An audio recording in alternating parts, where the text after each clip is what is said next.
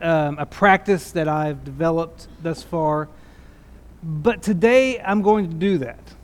Today's sermon is, is in particularly designed because this is a, a, a, day in which we're honoring our graduating seniors. And the reason I'm going to do that today is because some, if not all, of these seniors did not get to experience a graduation ceremony.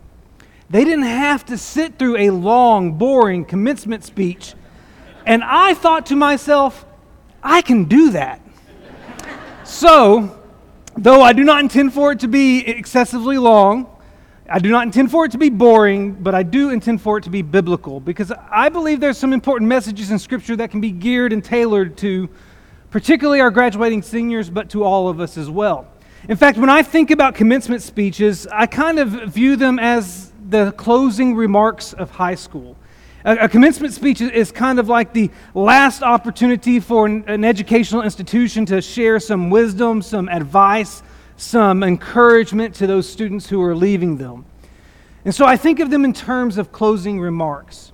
And if you journey throughout Scripture, one thing that's interesting to me is there are a lot of great biblical leaders who provided some closing remarks to those that they uh, will be leaving behind when they're out of the picture.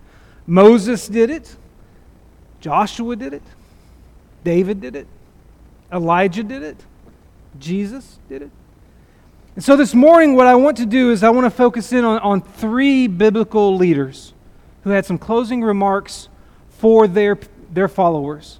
And I want us to consider how those closing remarks apply to us today, and in particular to our graduating seniors as you make this transition in life. And let's start with this one. Let's start with Moses. Because Moses instructed the Israelites to embrace God's word in his closing remarks. If you will, open up to the book of Deuteronomy with me and look at Deuteronomy chapter 32. Deuteronomy chapter 32. This is Deuteronomy chapter 32 has some last teachings imparted by Moses to the Israelites before his time of leadership comes to an end. And look at what he had to say to them in verse 46 and 47 of Deuteronomy chapter 32. He said, Take to heart all the words by which I am warning you today, that you may command them to your children, that they may be careful to do all the words of this law. For it is no empty word for you, but your very life. And by this word you shall live long in the land that you are going over the Jordan to possess. See, in his closing remarks to the Israelites, Moses placed the emphasis on God's word. And this should not be surprising to us since he's the guy in Scripture who received God's initial word. And he's the guy who dispensed God's initial word. Why, why should we embrace God's word? I'm not telling you anything you've never heard before. We should embrace God's word, number one, because of who authored it. Think about 2 Timothy chapter 3, verse 16 and 17 where we're told that all Scripture is breathed out by God. All Scripture is breathed out by God. There have been some great authors over the years. From William Shakespeare to Charles Dickens to Mark Twain to J.R.R. Tolkien to Dr. Seuss to J.K. Rowling. Great authors, right? But we're not talking about just any ordinary author. We're talking about the one who's not just the author of the Bible, but the author of life and the author of salvation. We're talking about the one who knows the intricacies of your life, the one who knows how tomorrow will play out already, and the one who transcends time and space. We're not talking about an ordinary author. We're talking about God.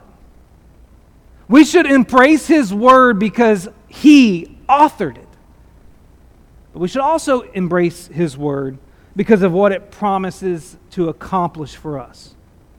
So going back to that 2 Timothy chapter 3 passage, verses 16 and 17, where it begins by saying all scripture is breathed out by God, it goes on to say, and it is profitable for teaching, for reproof, for correction, and for training in righteousness, that the man of God may be complete, equipped for every good work. Paul says that, that God's word is beneficial for us because it completes us. It instructs us regarding who we ought to be. It corrects us when we veer off course. It educates us on who God is.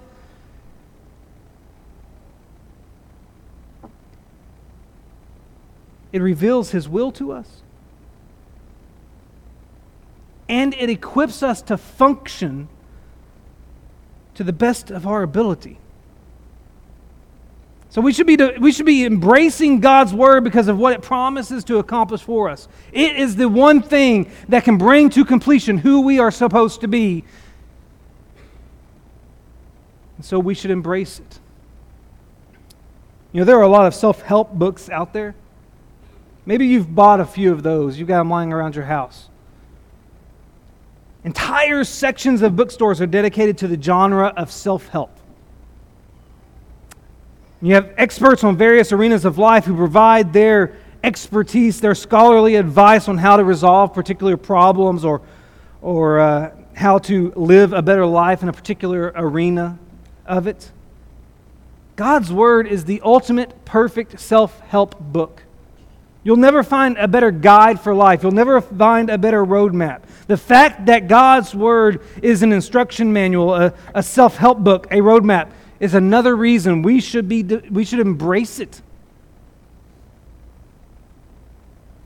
Because it will get you through this life. Like I said, you're not hearing something new today, right now. But here's the problem a lot of you high school kids are, that are graduating are going off to college, and you're going to be devoted to some amazing areas of study.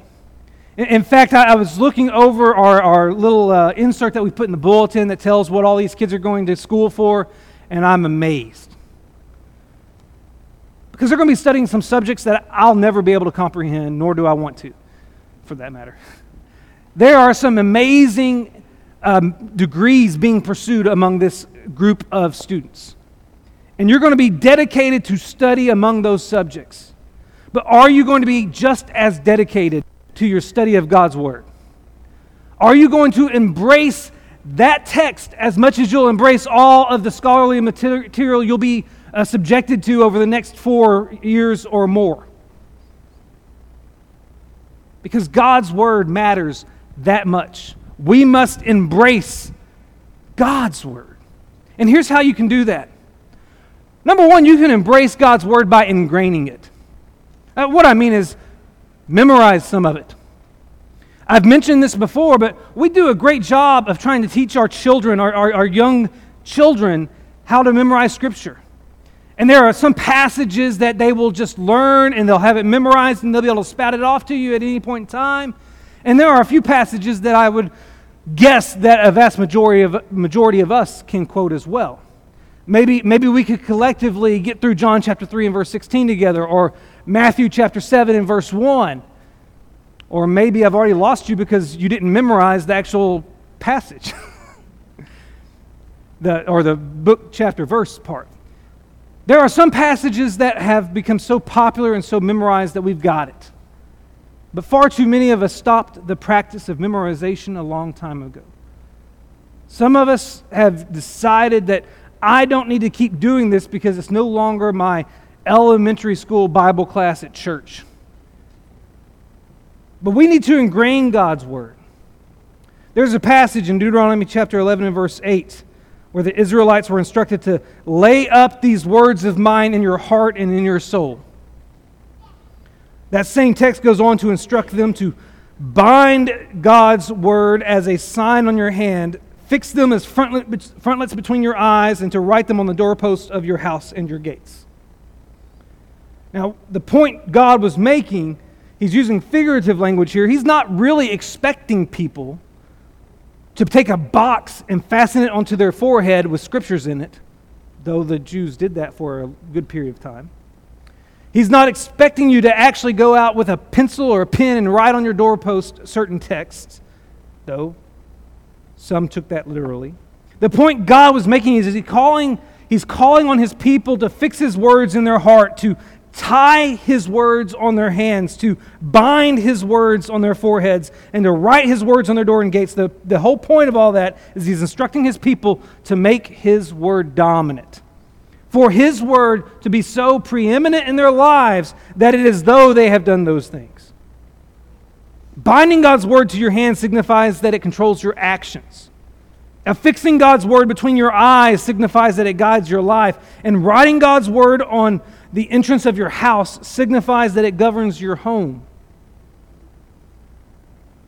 And while these instructions were taken literally by Jews for millennium, the idea is that embracing God's word is, is, a, is not about the physical manifestation of Scripture on your body, it's about the ingraining of God's word on our hearts and minds so that we instinctively live by them. So, ingrain God's word. But in order to ingrain God's word, there's something else you have to do. You have to interact with it. There's this passage in Acts chapter 17, verses 10 and 11, that might come to mind for some of you. There's a group of Jews in a town called Berea who demonstrated the importance of interacting with Scripture. They heard Paul teach, and Luke tells us in Acts chapter 17, verse 10 and 11, that they received the word with all eagerness, examining the Scriptures daily to see if these things were so. And it's this consistent interaction with the Word of God that's being displayed here by the Berean people that caused Luke to say this, to say that they were more noble than those people Paul had just encountered in Thessalonica. And there's two important observations to make about the, the, the, these Bereans here. The first is that they did not accept what they heard at face value. They spent time consulting God's word to find confirmation. In school, you're going to learn to cite your sources, right? You've probably already learned to do that some, but it's going to be drilled into your head over the next four years in college. If you don't cite your sources, what is it called? Plagiarism. And here's the thing the reason you cite your sources is so that you don't plagiarize, but it's also so that you can confirm where you got your information. It's also so that you can prove that what you're saying in this paper you're writing, and get ready, you get to write some massive papers over the next four years. It's really, really fun. Uh, part of the reason you cite your sources to show that you have consulted somebody who's smarter than you are to declare this. Don't take something at face value, confirm it. That doesn't just go for science and history, it also goes for Scripture. Some of you are going to be finding new church homes over the next few years. You're going to be on your own to determine where you're going to worship and where you're going to uh, uh, participate in a congregation, and you're going to be hearing preachers less fantastic than myself.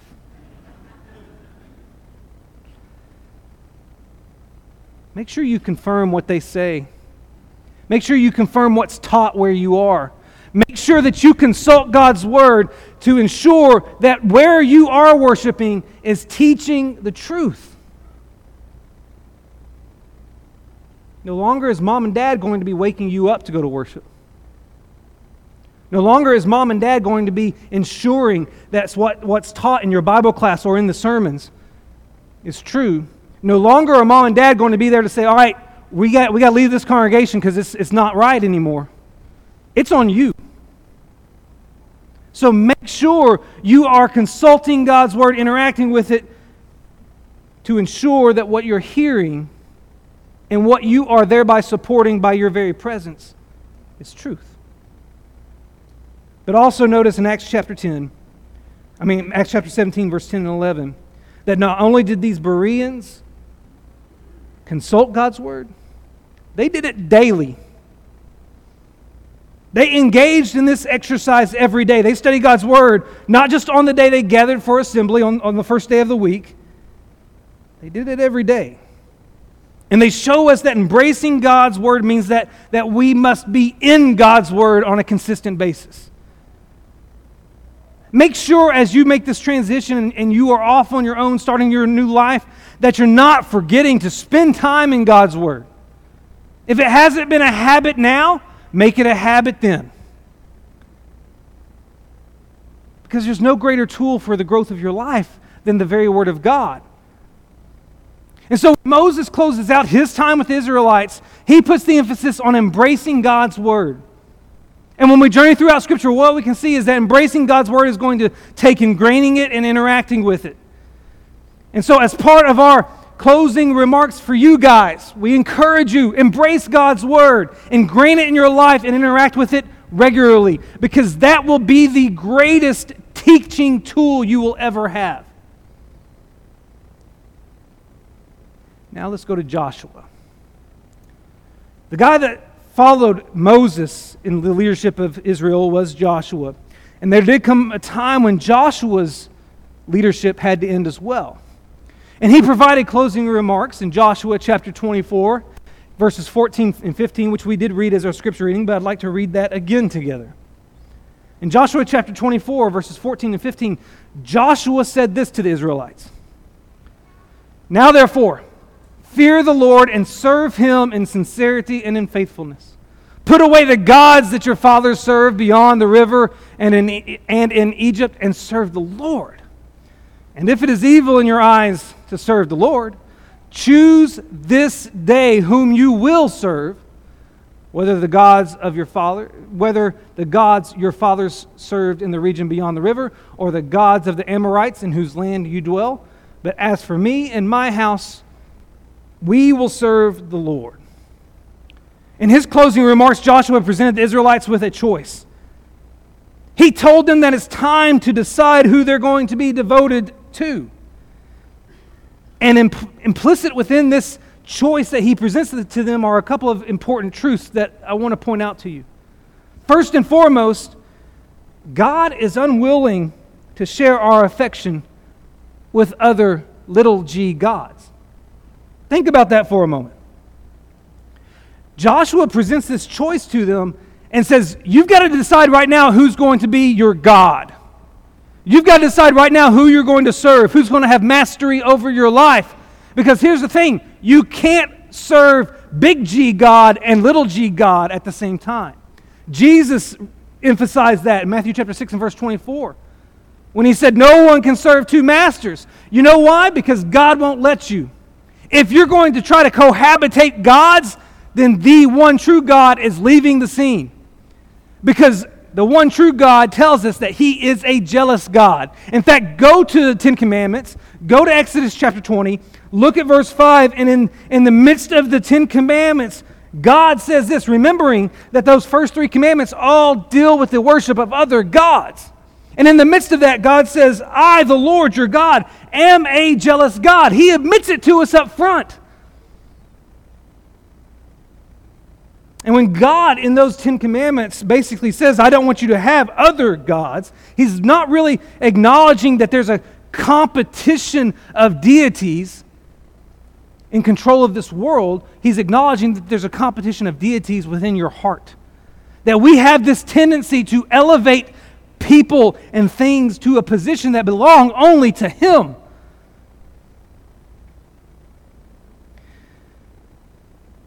And the point is, there's only room for one on the throne of your life. So you got to choose who gets to sit on the throne. God's unwilling to, to share our affection with other little g gods. And so that means we have to make a choice about who we're going to enthrone in our lives. Not only that, though, this passage implies that God is willing to let us make that choice, to let us choose who we're going to serve. That's part of this thing we call free will. And so, what that means is that God will let you chase those little g gods that you want to chase. In fact, this is implied in Romans chapter 1. In Romans chapter 1 and verse 18, Paul explained why the wrath of God was going to be revealed from heaven against all ungodliness and unrighteousness of men. And it's because, although they knew God, they did not honor him as God, in verse 21. Instead, they exchanged the glory of the immortal God for images resembling mortal man, in verse 23 and as a result, Paul says this in verse 25 of, Romans chapter 1. They exchanged the truth about God for a lie and worshiped and served the creature rather than the creator. In other words, Paul indicates here in Romans chapter 1 that some have chosen to worship someone or something other than the one true God. And Paul also indicated that God let them make this choice. Three times in Romans chapter 1, Paul said God gave them up. Now, that doesn't mean that God abandoned them or God turned his back on them. That means that God allowed them God didn't cause their descent into idolatry, He allowed it. Because God will not force you to choose Him. The choice is your free will. You may be thinking, but I don't participate in idol worship like the Israelites. I don't participate in a, in a religion that follows a different deity. So, categorically, I've chosen God, right? But the reality is that we choose other gods anytime we elevate someone or something to the position of master of our life. We can dethrone God and enthrone ourselves. We can dethrone God and enthrone an ideology. We can dethrone God and enthrone a material object or a person or a passion or a feeling or an experience. I mean, that's what ultimately happened in Eden, isn't it? Satan convinced Adam and Eve that they could replace God with themselves. You look at that temptation in Genesis chapter 3 and verse 5. The temptation was to become like God. It was a temptation to dethrone God and enthrone themselves. And they bought it. And we've been buying it ever since, choosing things that are inferior to Him who is superior.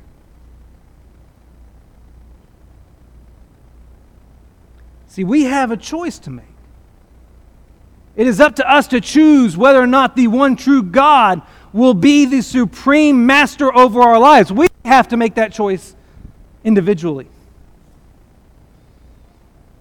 And here's the third thing you need to know about this choice it will determine the direction of your life.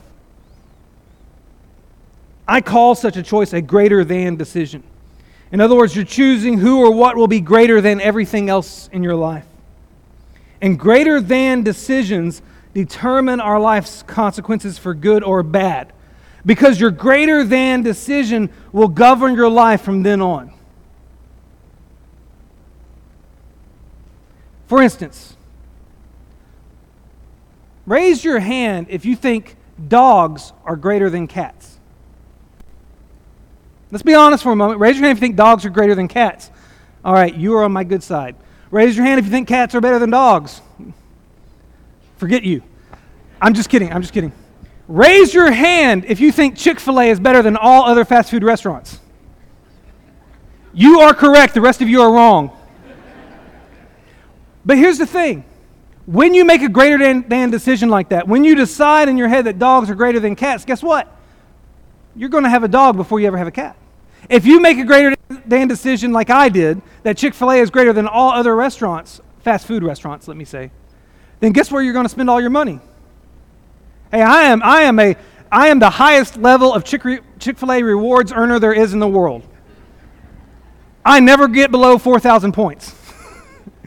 and I'm not kidding. Am I, Ben? but it's because I made a greater than decision for various reasons.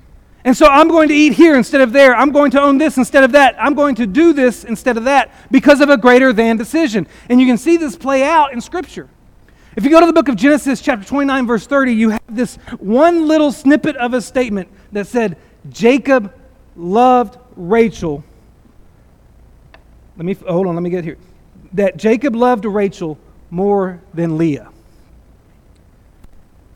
In the lead up to that, you have Jacob who has fallen in love with this woman named Rachel. And he goes to Rachel's father and negotiates a price to wed her. Seven years of work. On marriage night, he gets tricked into marrying Leah. Because, as his uncle would say, Laban told him, it's in our culture, you got to marry the oldest off first. So he got tricked into marrying Rachel's older sister Leah, who he had no interest in. He had to sign up for another seven years of work to marry Rachel, but we're told that that, that, that, that time period of work for Rachel didn't matter to Jacob because he loved her so much. It seemed like days instead of years. And then, after being married to both of these women, we're told Jacob loved Rachel more than Leah. Now, think about how this affects the rest of his life. God looked down on that relationship, on that on that family and said, okay, this isn't right. Leah's been forgotten about, and, and, and Rachel gets all the attention. So, guess what? I'm going to allow Leah to be pregnant and have children while Rachel is barren. And so Leah starts having children, and her favor starts gaining in the eyes of, of, of, Jacob to some degree. And eventually, God shows mercy on Rachel, and she has a son. That son's name was Joseph. And Jacob is so enamored with this child from the woman he loved more, the woman who was greater than in his life, that that child became the greater than child. And it sparked this envy amongst all of his children that led to a faked death and a sell into slavery. Jacob's life was in turmoil from that day forward, from the day that he made a greater than decision on, because his greater than decision affected every part of his life when he, cho- when he decided that Rachel was going to be greater than Leah, everything thereafter was affected by that decision.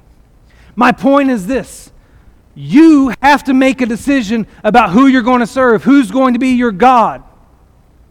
And until and when you do, when you make that decision, it's going to affect every part of your life. Because your greater than decision governs your life. And if you haven't decided that the one true God is the God you're going to serve yet, that's a decision you have to make because no one can make it for you. And guess what? Whatever decision you've made at this point is going to be challenged over the next four years. And there's going to be people try to persuade you to choose differently.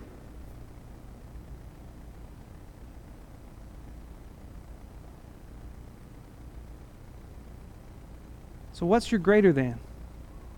Because if it's not your greater than now, it won't be very long until you've got a new greater than. Are you going to choose God to be your greater than? I know I've already gone long. It's a commencement speech, right? So let me share this one last closing remark with you. That comes from Jesus himself. In fact, if you were to read John chapter 13 through 17, you'd be reading one long closing remark from Jesus because between John 13 and 17, Jesus provides his final instructions to the disciples in this time period between the conclusion of the Last Supper and his arrest in Gethsemane.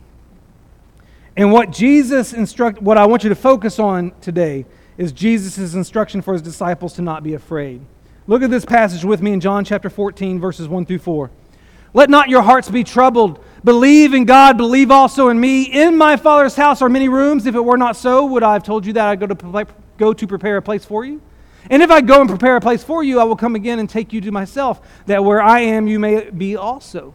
And you know the way to where I am going. I find it so very fascinating that here Jesus talks about preparing heaven. Isn't that where all of our attention turns to on this passage? I go to prepare a place for you. But before he ever gets to that point, he says, Let not your hearts be troubled. That is a command found all throughout the Bible. It is the most frequently repeated command in the Bible. It boils down to this do not be afraid, do not fear. That's what Jesus is saying. Before he ever gets to the point about, hey, I'm preparing some place in heaven for you, he says, don't be afraid. Now, I find that so fascinating. Why did Jesus feel the need to tell the disciples to not be afraid? I think it's because disciples are notorious for being afraid. Peter was afraid when he realized who Jesus was after Jesus provided that miraculous catch of fish back in Luke chapter 5. The disciples were afraid when they were caught in a storm on the Sea of Galilee and Jesus was asleep below deck in Luke chapter 8. The disciples were afraid when they saw him walking on the water because they thought he was a ghost in Matthew chapter 14. Peter stepped out of the boat to walk on the water to Jesus, but became afraid when he noticed those winds and waves. Winds, that was bad. Matthew chapter 14. And all the disciples were afraid when they heard the Lord's voice on the mountain during the transfiguration in Matthew chapter 17. But more importantly, right here, in this moment, they're operating out of fear. Open up to John 13 and look at what happened right before Jesus says this at the start of John 14. In John 13, he has just concluded washing their feet. And in verse 31, he says this John 13, verse 31. He says, Now is the Son of Man glorified, and God is glorified in him. If God is glorified in him, God will also glorify him in himself and glorify him at once. Little children, yet a little while I am with you. You will seek me, and just as I said to the Jews, so now I also say to you, Where I am going, you cannot come. A new commandment I give to you, that you love one another just as I have loved you. You also are to love one another. By this, all people will know that you are my disciples if you have love for one another. That's John chapter 13, verses 31 through 35. Now, what part of that passage did you grab hold of? What part of that passage resonated with you? My guess is it's the whole love part, because that's the one part of that statement or that passage that we emphasize. And you know why? It's, it's understandable. Jesus said, A new commandment I give to you. And if you're like me, when Jesus says, I've got a command, you're like, your ears perk up a little bit. You're like, okay, I want to do what Jesus says. So let's listen to this part. A new commandment I give to you love one another. See, if, if it, that my mind would be set on hearing that part, but not the disciples. You know what part they grabbed onto? It's the part that appears in verse 33. And you might have even just missed it as I was reading it. It's the part that says, Yet a little while I am with you. That's the part they grabbed onto because that scared them. That's the part that created fear within them. Jesus is leaving us? You remember Peter tried to chop off a guy's head because he didn't want Jesus to leave. Peter's the one that confronted Jesus one time and said, Nope, never letting you die. Forget about that. I'm putting a stop to it. They were scared of this part. They didn't even want to make the trip to Jerusalem because they were afraid somebody was going to try to kill Jesus. Let it, yet a little while I am with you. That scared them. And that's the part they focused on. That's the part they grabbed onto. And Jesus began then here in John chapter 14 by saying, Let not your hearts be troubled. Don't worry. Don't be afraid. See, here's the truth about fear fear is a tool of Satan, not a trait from God. Paul specifically said in 2 Timothy chapter 1 and verse 9 that God has not given us a spirit of fear but of power and of love and of a sound mind. Paul's words imply that fear has a source other than God. And that's where Satan comes in. Fear is a debilitating tool used by Satan to keep us from operating in faith. Satan used fear to cause Abraham to lie. Satan, Satan used fear to cause Moses to make excuses. Satan used fear to make the Israelites give up hope. Satan used fear to cause Elijah to go into hiding. Satan used fear to cause Peter to deny Jesus, and Satan used fear to make the one talent man bury his talent. Fear at best interferes with, and at worst damages our faith. And yet, all too often, we choose the spirit of fear over the walk of faith. And such a choice can result in ignored responsibilities unfulfilled potential, unused talents, unproven faith, or untaken stands. See, fear focuses on the obstacles and the distractions, while faith focuses on Jesus. Fear will keep us seated and silent, while faith will cause us to stand up and speak out about what is right. That's why we were instructed in 2 Corinthians chapter 5 and verse 7 to walk by faith and not by sight. Because faith operates as if God is in control, while fear operates as if God is powerless. And so, seniors, don't be afraid of what comes next. Trust in God. Because God's got this. You don't, but He does. He always has. There's an old story about a farmer who owned some land. And he was looking for hired hands and always had a hard time getting somebody hired that would, getting somebody who would want to do the job on the farm. Finally, he came across this young man who was willing to take the job. So he asked the young man what his credentials were, and the young man told about some of the different jobs he had had in the past. But he concluded by saying, When the wind blows, I can sleep. Farmer didn't really understand what he was talking about, but hired him. He was a good worker, did everything he was supposed to do. then one evening, a storm rose. Violent storm came up. Wind was whipping around, things were flying, or, or limbs and debris were flying around, and the farmer jumped up out of bed, ran to the farmhand's room, and said, Come on, you got to we got to go tie everything down. The wind's blowing. The farmhand just looked up at him and said, I told you I can sleep when the wind blows. The farmer ran outside to the barn to start securing things. When he got there, he discovered that everything was already secured.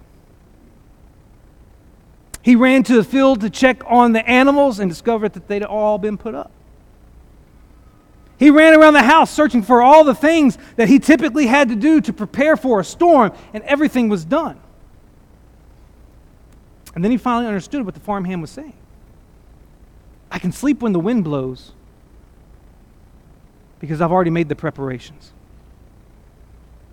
Guys, you're about to leave your homes. You're about to leave what's comfortable to go into the uncomfortable. Have you prepared yourselves? Have you made the choice that you need to make, your greater than choice, to put God on the throne?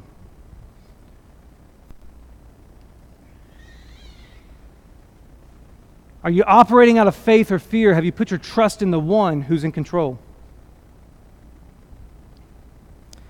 Have you embraced God's word the way that you should?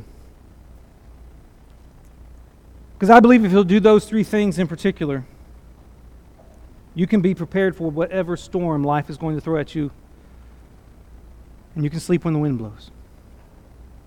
Today, we offer this invitation not just to our seniors, but to all.